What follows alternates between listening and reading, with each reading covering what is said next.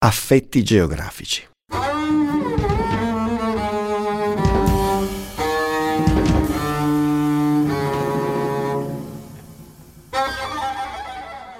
Nelle terre a sud non arrivava il sole, rimaneva impigliato nei cieli del nord.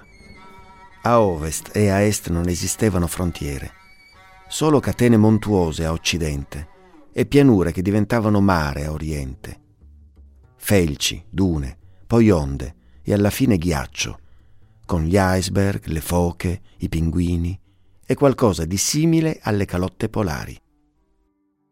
Visto dalla goletta Ljubljašin del capitano Gurin alla fonda nel golfo di Atutu, il mondo sembrava capovolto nei sentimenti e negli effetti geografici. Affetti geografici, li chiamava Igor Stefanovic Gurin, ormai disorientato, incapace di reagire all'evidente rivoluzione delle terre emerse e dei punti cardinali. Come nel gioco dei quattro cantoni si erano scambiati di posto, pensava. Da una settimana rifiutava di stabilire la rotta e levare l'ancora. L'equipaggio era inquieto.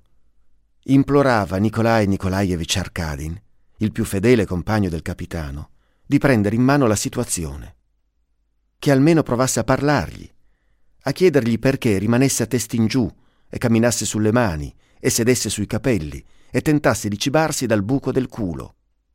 Il sangue alla testa, prima o poi, gli avrebbe fatto male.